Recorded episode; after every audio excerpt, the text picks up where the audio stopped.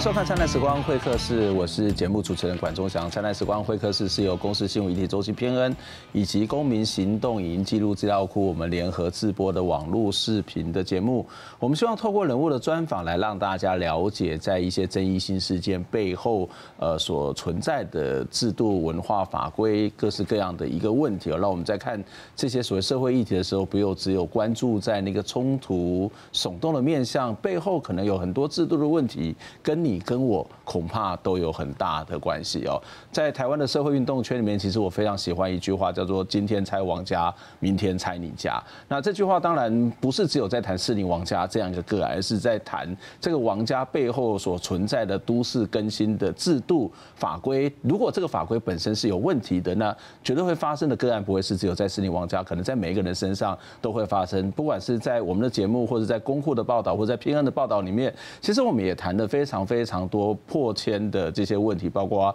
早期报道过的这个相关都市原住民三英部落、呃西州部落、拉瓦克部落，或者是绍兴社区、华光社区，以及最近的这个所谓的大观社区等等哦。那这些有些是因为都市更新，但有些是被认为是所谓的窃占国土。但是我们都希望在谈这件事情的时候，恐怕不是在那个个案的本身，而是那个背后的制度。跟我们其实是有很大的关联性的。我们在看这个问题的时候，也得要从历史的角度去看这样的一种现象。所以今天在节目当中要跟大家邀请到的来宾是 OURS 都市呃专业者都市改革组织的执行长彭杨凯来跟我们谈这个话题。杨凯你好。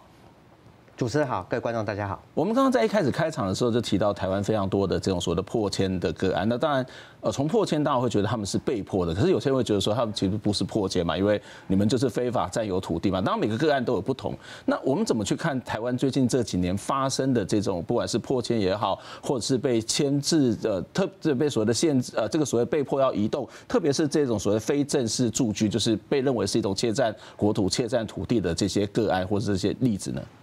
呃，我觉得呃，一开始要讨论这个事情，我们还是不免的要拉一个比较长的历史的眼光来，才能理解这件事情。我用台北市来比喻，大概就最容易理解这件事情。简单的说，这整个问题的起源都在于整个战后，特别是在一九五零到八零年代的一个快速的都市化，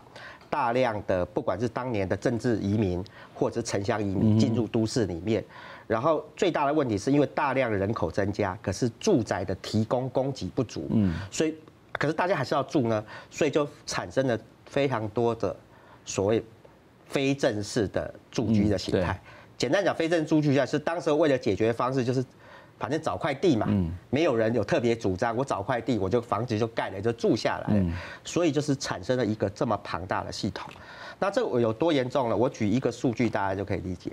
在一九六三年的时候，当时候的政府，啊，啊，在美国的顾问团的建议下，特别针对台北市，嗯，做了一个大概我觉得是目前台湾有史以来最详细的普查。嗯哼，当时候调查之后，那个数据是当年当年的台北市，大概这种违建，我们现在所谓的占占用公有土地的违建，大概数量超过五万六千户，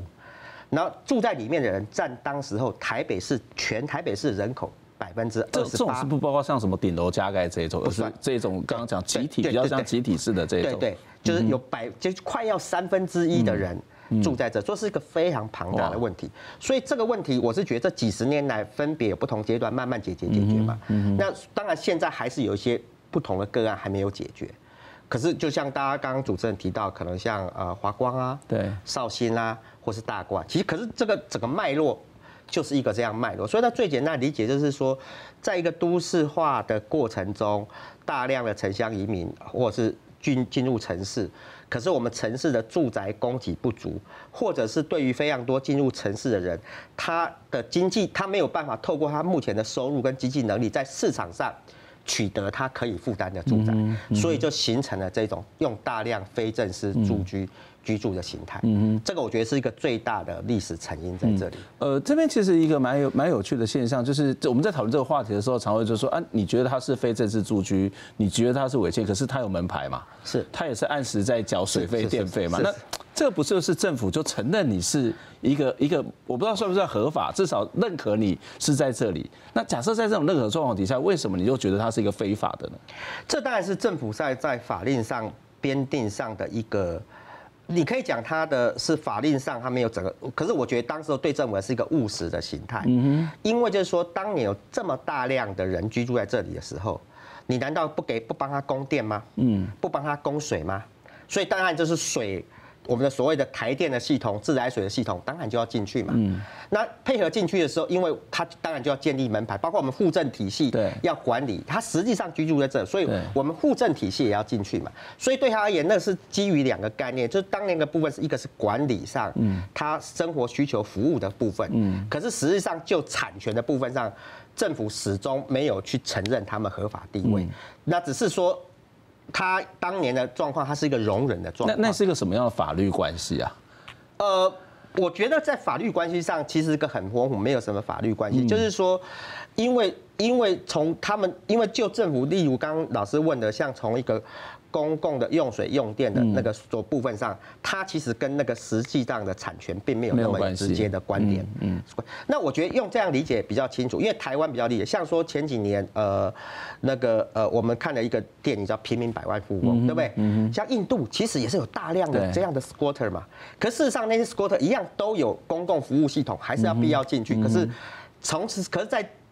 产权的地位上，他们一样没有。嗯、那这个这样的情形，事实上类似像中南美洲、嗯、拉丁美洲也是非常严重。嗯，要像巴西，大家都知道，他们那个贫民区，他们那个占用区是一个非常大的庞大。嗯，那我觉得台湾在这个尺度上，事实上我们我们现在其实已经不是在那种尺度，可是我觉得我们历史的脉络是很像。我刚刚讲过，如果我们从一九六三年的台北市来看。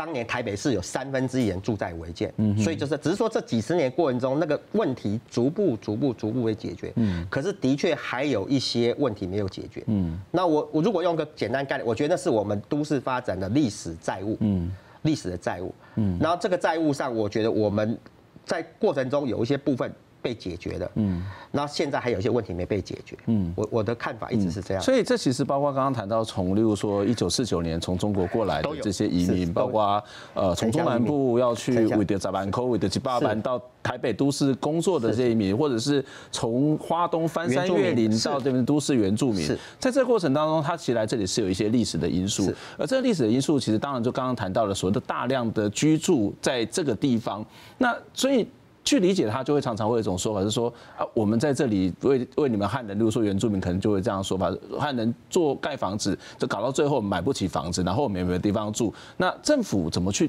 面对这一群人？刚刚谈到的是在呃，在所谓的在过去曾经有三分之一的几乎都是这种所谓的非正式的居住的这些居民，当时是怎么样处理的？为什么那时候的处理的方法跟现那时候的处理方法跟现在的处理方法有什么不同？了解，我觉得。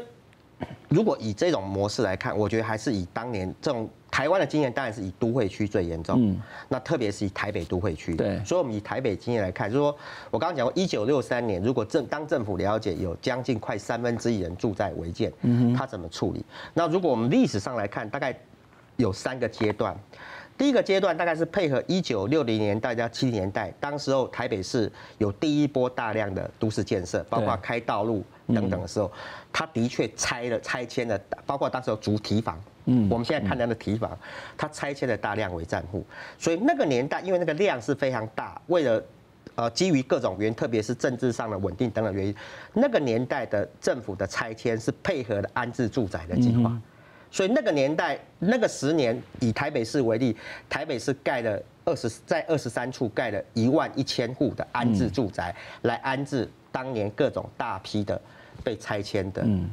违占户。所以那个时候是我拆掉你，但是我给你房子住。对，有安置住宅，是有一个安置住宅的计划。那所以现在大家像现在大家比较熟知的那种什么台北市的南机场，就是这么来的。嗯，就是因为我要拆迁，我要做了安置住宅。对，这大概是第一个阶段。那到第二个，到这个这一波的阶段，大概我觉得到一九八零年，大概进入了第二个脉络。第二个脉络，他们开始的处理是，当时候可能还是有不少继续占用，可是那个阶段脉络，他们政府就认为不再是透过我要做安置住宅，它的概念比较转成是一种拆迁补偿的概念。嗯，所以当时候我们政府有相关像公共设施拆迁补偿的办法。嗯，然后就是如果你一如果你占用的地方是政府未来要作为公共的设施用地，特别像公园啊等等，嗯然后我就你还是没有权利可以继续占用。可是我请你离开的时候，我会给你补偿。嗯，那补偿的概念就是说，因为土地不是你的，对，基于地上物是你的，对，我把你地上物拆掉，我补偿你那个地上物的部分，有各种拆迁补偿。那这个脉络最典型两个经验，如果台北市民都知道，当年的七号公园一整片，就我们现还有现在十四十五号公园一整片围站，都是用一个这样的方式脉络去嗯。处理掉了。那我是觉得回到现在，我们这几年看到了呃那个争议，大概是第三个阶段。第三个阶段，我觉得最划时代在从两千年开始，就是我觉得在两千年之后，台湾基本上的都市发展里面，简单说，该该开辟的公共设施也都开辟了。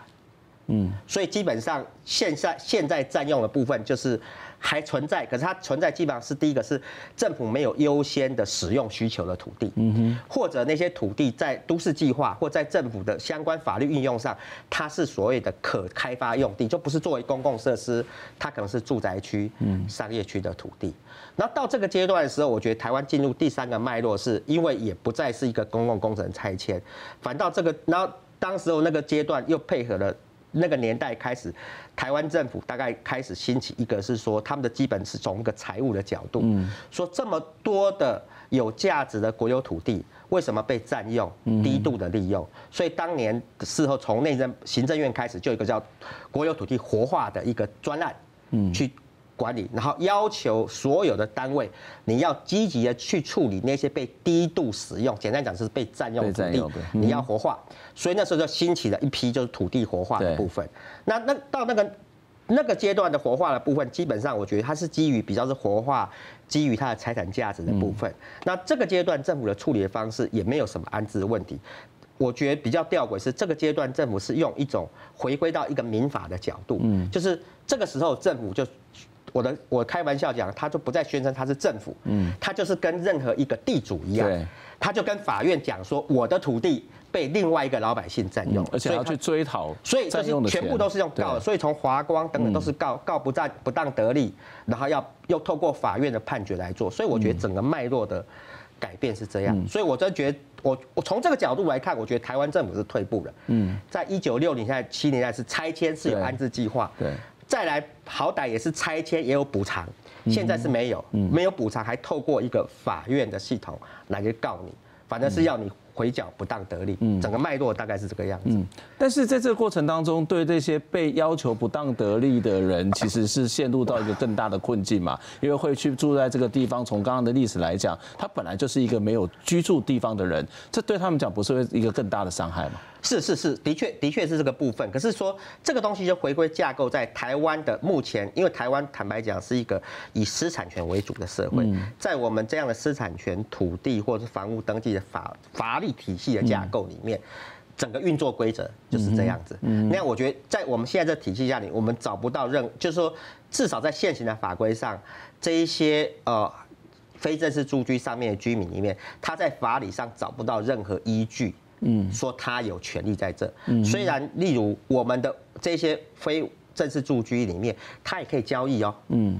就是我们非法。彼此的买卖，所以你可以看很多还可以买卖哦。嗯嗯所以你当然对政府而言，它也对可以买卖啊，而且也可以承租啊。虽然你占用，嗯，法律上是占用政府的地方，你还可以再当房东。对，所以说政府一方面说默许这件事情发生，可是真真实在以台湾以产权为法理的结构下面的时候，这些事情上面对如果政府要发动诉讼的时候，他们完全。没有保障，嗯，这也是为什么所有的判决里面，他们从来不会赢，嗯，必然都是政府胜诉，这是目前台湾的法律的真实架构是这样。这个矛盾就刚刚我我就像我刚刚又问的一个问题，就是说，那你既然觉得它是非法的，但是还是给他们排法，还是供水供电，当然有它某种的卫生或者其他的这种补偿性的考量，或者是后面谈到说，哎，你居然是一个非法，可是你还是可以交易，你还是可以这个收房租等等哦。可是回到一个大的历历史脉络来看这个问题的时候，就会发现为什么以前的政府可以这样？样做，而现在政府不能够这样子做。同样的，它都是一个历史的因素的存在。同样的，它都可能政府某种的发展的需求，让这些人移动到这个地方，也可能是某种政治上面的这种所谓转变，让它移动到这里。它它是一个历史的原因。那为什么以前的政府是可以包括有一个安置的住宅，或者退而求其次，至少要补偿？但是现在可能要直接诉讼。那政府对我们来讲就是政府嘛？是。那为什么会产生这样的改变？我们待会再回过头来讨论这个问题。另外一个部分，虽然这个问题看起来是非常严重，难道没有任何的解方吗？这样的一个现象，在这个台湾社会里面，还是存在非常非常多类似的个案。我们该怎么办？我们先休息一下。今天比较重要就是公妈一定要算，所以我哥哥在请了，哈，在跟他讲说，等一下跟着我们搬。周香平和两个哥哥忙着把家里的祖先请到新的租屋处，谈到老家要被拆，大哥仍然气愤里夹杂着不舍。是你政府叫我来这边，哦，合法的的的租，我们有缴权利金，有缴租金，啊，结果现在要拆我们的房子，五六十年的家，你说要搬，谈何容易？八十三岁的老妈妈在厨房里准备拜拜要用的东西，整间屋子弥漫着油烟，就算抽油烟机坏了，也没人敢修，因为怕修了就要拆了。屋子里的东西坏的坏。一家人将就继续住着，因为这是他们爸爸生根立业的家。爸爸的根在这边，你今天要拆我爸爸的根，我我们家全部都在这边。周香平的先生和小孩都住在树林，为了母亲和两个在当油漆工的哥哥，两年多前他搬回大关参与抗争活动。位在板桥福州的大关社区，二零零八年居民被退辅会提告侵占国有地，要求拆迁，居民全数败诉。住在这里的居民大多属于弱势底层，除了没有钱可以搬走，也被迫返还五年不当得利。应该的居住权、应该的安置都没有，然后反而拿着新北市政府原有的安置方案给给市民的方案给套套套上我们。上次协协调会的时候，叫我们全家去住那个农民之家，农民之家要怎么住？一个一个跟病房一样，我们一家四口你也知道要怎么睡。大观秀区前身是妇联一村。后来迁村，妇联会将这块福利中心的土地转给了陆军总部，成了国有地。多数居民花了毕生积蓄买房，现在却面临拆迁命运。隔壁邻居的齐奶奶，就算媳妇再怎么劝说，也坚决不搬。然后我们有劝她说，现在就是情况，嗯，就是很糟糕，我们不得已要搬了，但她就是不，她就不是不搬。这些日子以来，周香平最怕的就是收到法院通知。这天邮差又刚好来了，无论最后结果如何，四十二巷十二号，这里永远都是周向平的家。这个对我来说就好像我们已经被判判刑的死刑犯三层定谳，然后枪击的日子下来了，然后十八号要被枪决。欢迎回到灿烂时光会客室。我们今天跟大家谈的是在台湾历年来，特别是最近这几年，这个破迁的问题非常非常的严重，然后抗争也到处的兴起哦。那当然有些可能每个背后的原因都不太一样，但是我们今天会集中在所谓的非正式住居这个部分，就是很多人会觉得是一个非法占用，但是其实我们刚刚谈到这个非法占用，即使是它过程当中其实有很多的历史的因素，或是政治的因素，或者是其实，在某个角度、某个观点来看，它其实也被认为是合法，即使不是合法，也被默认的一种所谓的居住的形态。但是这样子就直接把人家迁走，那是不是有很多很多人权压迫的问题？所以今天在我们节目当中跟大家邀请到的是 OURS 的执行长彭扬凯，跟我们谈这个话题。杨凯你好，是。我我们刚刚谈到，在台湾的这个政府在过去在处理这种所谓违建户的时候，你刚刚谈到有三个阶段嘛？一个阶段就是在呃，在比较六零年代、七零年代，是我让你去这个重新的安置你，我拆你的房子我安置你。那再来就是我所谓的拆迁补偿，可是到现在就变成是我直接用诉讼，因为我不是政府，而是地主的概念就会跑出来。是当然我会觉得说啊，你明明就是政府，你怎么会跑来告我？然后我住在这边，你也某种程度上面默认默许哦。对。那这个这个其实你刚刚特别用一个词，就是说。台湾的政府是退步的，为什么会退步啊？我们不是越来越重视人权吗？我们不是越来越重视这个居住的权利吗？我们不是越来越两公约也签了嘛？这两公约是对居住权是有一些这个基本的这个保障嘛？那为什么会越来越退步呢？我的观察比较是从政府，我觉得观察从政府角度是个政治的问题。嗯，因为呃早期的话，那个数量太庞大、太明确，你你事实上你没有一个好的安置方案的话，我觉得当时候在政府的政治的稳定上等等会出很大的问题。嗯，所以我是觉得第一个脉络是在这个方式去处理的。那所以也翻从这个角度来看，是为什么现在政府越来越倾向于用一个。个案化来解决，因为从如果从一个历史脉络来看，现在的那个呃还还是继续有这种非正式住住居的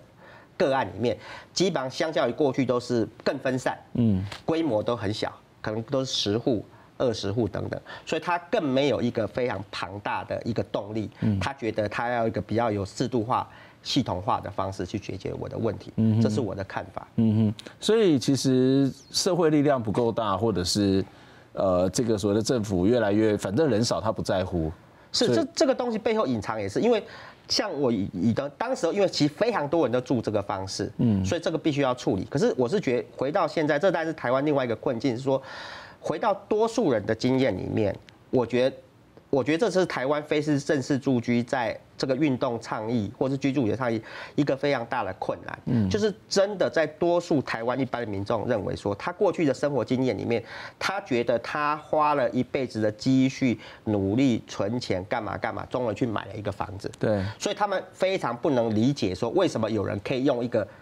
占，对他们也是个占用的方式，嗯，那占用最后之后，政府还要嗯。给他用一种。好，要给他一个房子，所以我觉得这个东西是在多数人的这个呃呃台湾的经验里面，他们是很难去被理解这个事啊。这个我是觉得是台湾在一直谈居住权跟非正式住居的问题上一个最大的困难。意思就是说，在台湾多数的人的脑袋里面，他的居住权是跟拥有权划等号的。意思是，当你没有 ownership，没有拥有权的时候，你没有什么资格谈居住权。嗯，所以这个事情我觉得是一个非常大的盲点的突破。那我也觉得也是在这个氛围上，我是觉得政府实在是没有很大的动力，嗯，要去积极的去面对。解决这个事情，嗯，这是我的看法。嗯，也就是说，整个社会里面的文化跟价值，是这个所谓的，我今天必须要努力，我才可以有房子住。但是你凭什么是占据了，然后久而久之就变成你的？是是。那这当然对大部分来讲，他比较没有必要去考虑到那个历史的因素是什么嘛？是是。从他的个人直觉的就是生活经验里面，公平性的问题嘛，就是说，但为什么是这样子？那我是不是也可以去占一个土地？是。那当然，这个这个是每个人都可以有这样的见解，当然没有什么问题。只是说，从一个政府的角度，我以前是这样处。理为什么是现在处这样的处理的方式？那或者是这个所谓的正义跟不正义的问题，它一直是存在的啊。那这个你要怎么去面对的问题？那可是即使我们看到这些个案，你也会发现有一些不同的处理的方式嘛。不管是华光，或者是像大观，或者是比较特别像这个三莺跟西周部落，就是。他一开始也是争议非常非常的大，那当然也是要去拆迁。那当我们看到很多的原住民，就这个不管是在论述上面或者行动上面，也很多这种所谓的社运的朋友也都投入到三莺部落跟西周部落，可是后来是保留下来的。那为什么他们是可以保留下来的，而其他的就会被拆迁掉呢？呃，我我我觉得，我觉得这个大概这一二十几二十年，台湾有非常多类似非正式住居的保存运动，嗯，像呃我自己参与从最最早期在二十年前的十四十五号公园，或者是宝藏岩，那像我本身也有去参与协助西周跟三鹰，包括我现在还在协助台北市的绍兴社区。那我觉得当然从结果看，好像说不同的个案里面，他们最后呃都找到了某一种方案来处理。那也许方案未必是呃不尽人意。可能不尽人意，可是他基本上都有一种特别的方案处理。可是我觉得，我回应老师的问题是说，我我觉得我们现在台湾的困境是这些东西都是变为个案，就是我们当我们民间跟政府花了很大力气去把一个个案，至少说做了比以前还进步的做法，可这个这个方案本身没办法被转转化成制度，意思是说。好像说政府可以自动学习，说那政府遇到下一个这个个案的时候，他就用这个方式来去处理。我觉得我们这样的一种系统，或是学习的关系，或是制度化的关系，一直都没有被建立。那三莺跟溪州能够后来的就地拘束的原因是什么？呃，我当然还是觉得当时候的呃呃抗争形成的社会舆论的压力，对当时候的政府的压力很大，所以他们。需要特别用一个方案来去处理，所以他们最后提了一个方案，就是异地安置。嗯，就是说原来那个地方实在没办法住，因为是行水区，对，所以我另外找一块地，但是也是在附近，对，然后到整个搬过去，搬过去的时候，所有的呃那个聚落的房子再重建，嗯，是一个这个方案嘛，嗯，那当然，当然我们也是觉得这不错嘛，可是我要问的关键是。到现在为止，你从来不会看到说原民会，嗯，或是每一个地方，包括新北市或其他地方的原民局，就公开主张说，那以后我辖内只要有这种方式，我都要用三音模式，没有人敢做这个。拉瓦科也是另外一个，对啊，对他们就是因为他们就他们不会愿意会去做这个事情，这个我就觉得这个才是目前现在台湾，我是觉得下一个阶段要克服的问题。说如果我们认为有一些是比较在制度上。或者就一个居住权是一个比较好的解法，嗯，可这个事情怎么样最后可以反映在落实在真的制度上？嗯，就政府一接下来面对其他有这样的争议的时候，都可以比照用这个方式处理。这这个就有趣了，就是说从三莺跟西周的部落回到一个某种程度的现实上面，它不是一定要去诉讼。它才可以解决问题嘛？是，就是就地安置或者是移地安置，基本上来讲都可能是一个安置的做法。是。那但是你刚刚谈它是一个个案，但不是一个所谓的方案，不是一个通则。从政府的角度来讲，他不累嘛？就是每一次就面对这种抗争，然后他去发展针对这个个案可以处理的方式。那民众也很累嘛，民众大家都要去抗争，然后大家搞得非常非常累。那为什么不就直接的去找到一个通则，或是既然这个案子这个个案做得到，我们就仿照这个案子去做就好了呢？呃，我我想呃，老师这样的建议，事实上过去几年，包括我们，包括还有非常多民间的团体，特别是有一些关注。呃呃，非正式租居的反破迁团体，事实上都不断来跟政府在沟通倡议。可是我我大概觉得，现在事实上台湾呃有几个阶段都还没有处理。例如，我现在问政府说，你到底有多少土地被占用？那占用上面真实是以居住形态占用有多少人？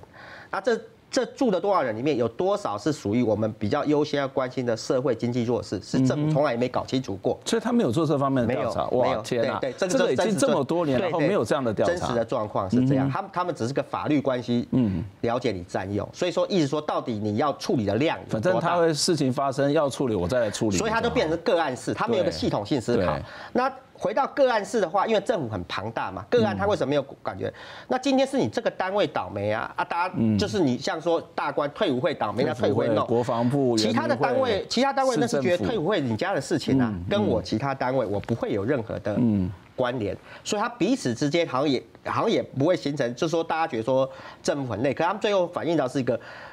那个土地管理机关的问题，嗯，它也没有形成一个。系统性的问题，所以我们当然认为应该有个系统性的解法。可是我是觉得，我们认为我们当时提了几个，就第一个说，政府应该先做个普查嘛，对，先把状况问题搞清楚，说你的量有多大，嗯哼，因为基于这个量的时候，那第二个事情说，你要不要制定一个类似我们讲法叫 SOP，嗯，面对如果你要处理一个违占占用里面，你有几个程序来去处理，例如说你有没有一个什么判断？经过什么判断的时候，你你你你不要像过去反射性，第一个就去告了，嗯，因为他们以前告也不做调查，你要先调查，调查完之后，你可以理解他的特殊情形，你你才决定说你要不要一开始就采取诉讼的方式，还是有其他的方式，嗯，那包括说，就算你要采取诉讼的方式的时候，你针对里面的，因为被你调查里面有些特殊，特别是比较弱势的，嗯哼，经济或社会弱势的部分。你的配套方案是什么？嗯，是因为这样的体系从来没有被好好的对谈过。那特别我举例，台湾的方式又是这样分开嘛？你可能占有你的土地的管理机关里面，他的手头上他也没有任何安置的工具。嗯哼，例例如说，这个这个要去排除占用的机关里面，它不是住宅部门。所以你说，如果有其他的安置住宅的计划，不是他手上可以提供的，嗯他也不是社会福利部门，那些社会福利的体系也没办法弄。所以我是觉得，类似这样的一个体系，我觉得台湾一直没有比较认真的整体去思考。嗯，我都说我们还是都是回到个案，对，就是哪个单位遇到了，就哪个单位倒霉。嗯，然后又回到。那个个案里面是不是抗争的强度够大？够大的话就多退一点。就是他如果没有够没有过大的话，政府的坦克车就压过去了，嗯就没事。嗯嗯我觉得我们一直这一直在用这样的方式解决，我觉得是很糟糕。这个真的是蛮糟糕，是非常非常失职的一个政府，连我们政府其实都不太做调查，我觉得或者是呃这个调查其实也是不够完整，连这样的一个假设，它是一个被占用的国土，到底哪些国土被占用，他都不知道，那到底我们的财产交给这个政府，事实上也是很恐怖的事情。好，那我们今天就算做完了清查，做完了调查，那刚刚谈到的这种所谓的不同的个案的这种情况去做分类，那有没有一个比比较好的通则去解决这样的问题呢？就是他们的确是面临到所谓的居住权的问题，他们的确是在历史的过程当中，它是一个整个国家发展的，你可以说某种程度上面牺牲，当然有些人不是。那我们在制度上面怎么去解决？出知道之后可以怎么办？我个人的看法大概简单说这样：第一个，我先不讨论说有一些占用是其他的恶意占用，或是非居住形态的占用，占用来什么盖仓库啊、盖工厂，那先不管。那纯粹是居住型的占用的部分上，我觉得，我觉得应该用几个，我的认为是应该几个原则。第一个原则是说，如果那块土地，呃，就目前政府的计划里面，它没有一个非常明确的一个急迫性的使用开发的需要，嗯哼，好，我是觉得你应该去想办法是让那个使用关系合法化，意思就是说你要合法付租金给我，你不可以再用我的土地不付租金。可是因为我是觉得为什么要这样说？因为政府有时候去告人家把他赶走，他也不知道他干嘛，他过去的方式只是因为行政院说你都管理不善，所以他就去。告赶人走，可是赶人走之后，那个土地拿回来，他也没有什么特定要特别使用，明显的规划。所以我觉得这一类的部分上，要不要用一个方式去处理？那第二类是说，如果这个基地里面的确在目前政府可或各机关它的用途里面，它有一个明确的使用需求的计划里面，那这里就要处理说，在这个使用需求计划里面，有没有可能实现说，让居民也可以还是就是他可以还是可以原地安置，可是你想要做的用途也可以做并存的方案，有没有可能？这是一种思考。那第二种思考是说，如果真的不可能的话，那样我就这时候政府就要思考说，我有没有其他的配套方案、配套安置方案？我例如提提说，像我们邻近的像香港或是韩国的韩国的经验，如果他们这个做法是他的。他有一个最明确的方式，他一定有一个系统让你去社会住宅，就他一定会让你有地方住。那至少我们政府能不能做到这个部分？对。我想这是一个很基本的一个居住人权的问题哦，在整个台湾的这个历史发展当中，其实就像刚刚杨凯提到的所谓的城乡移民、政治移民，或者是刚刚都市原住民，他或多或少对这个社会都有不一样的贡献。这个社会怎么样去看待这些人？他们他们不见得是呃为了私利而去非法占有，而是在不得不的状况底下，他们就在这里居住，而且某种程度上面政府也去默许了。但是怎么去解决？我们看到是一个你刚刚提到是一个越来越退步的状况，甚至它出现一个很严重的问题，就是直接去告政府变成地主，我觉得真的是件非常非常荒谬的事情。那更荒谬的是，你刚刚提到是我们连基本的普查都没有，更不要说提出一个最好的方案。那我想，这是杨凯刚提出很多争议，都是我们政府可以要去思考。当然，我觉得更重要的是我们作为一个。民众作为一个台湾的人，怎么去看待这个问题？我想是我们必须要去再思考，而不是只有去指责这些贪婪，因为它是一个制度历史的问题。非常非常谢谢杨凯来接受访问，希望下次有机会再跟你做相关的讨论请教。谢谢，谢谢，拜拜。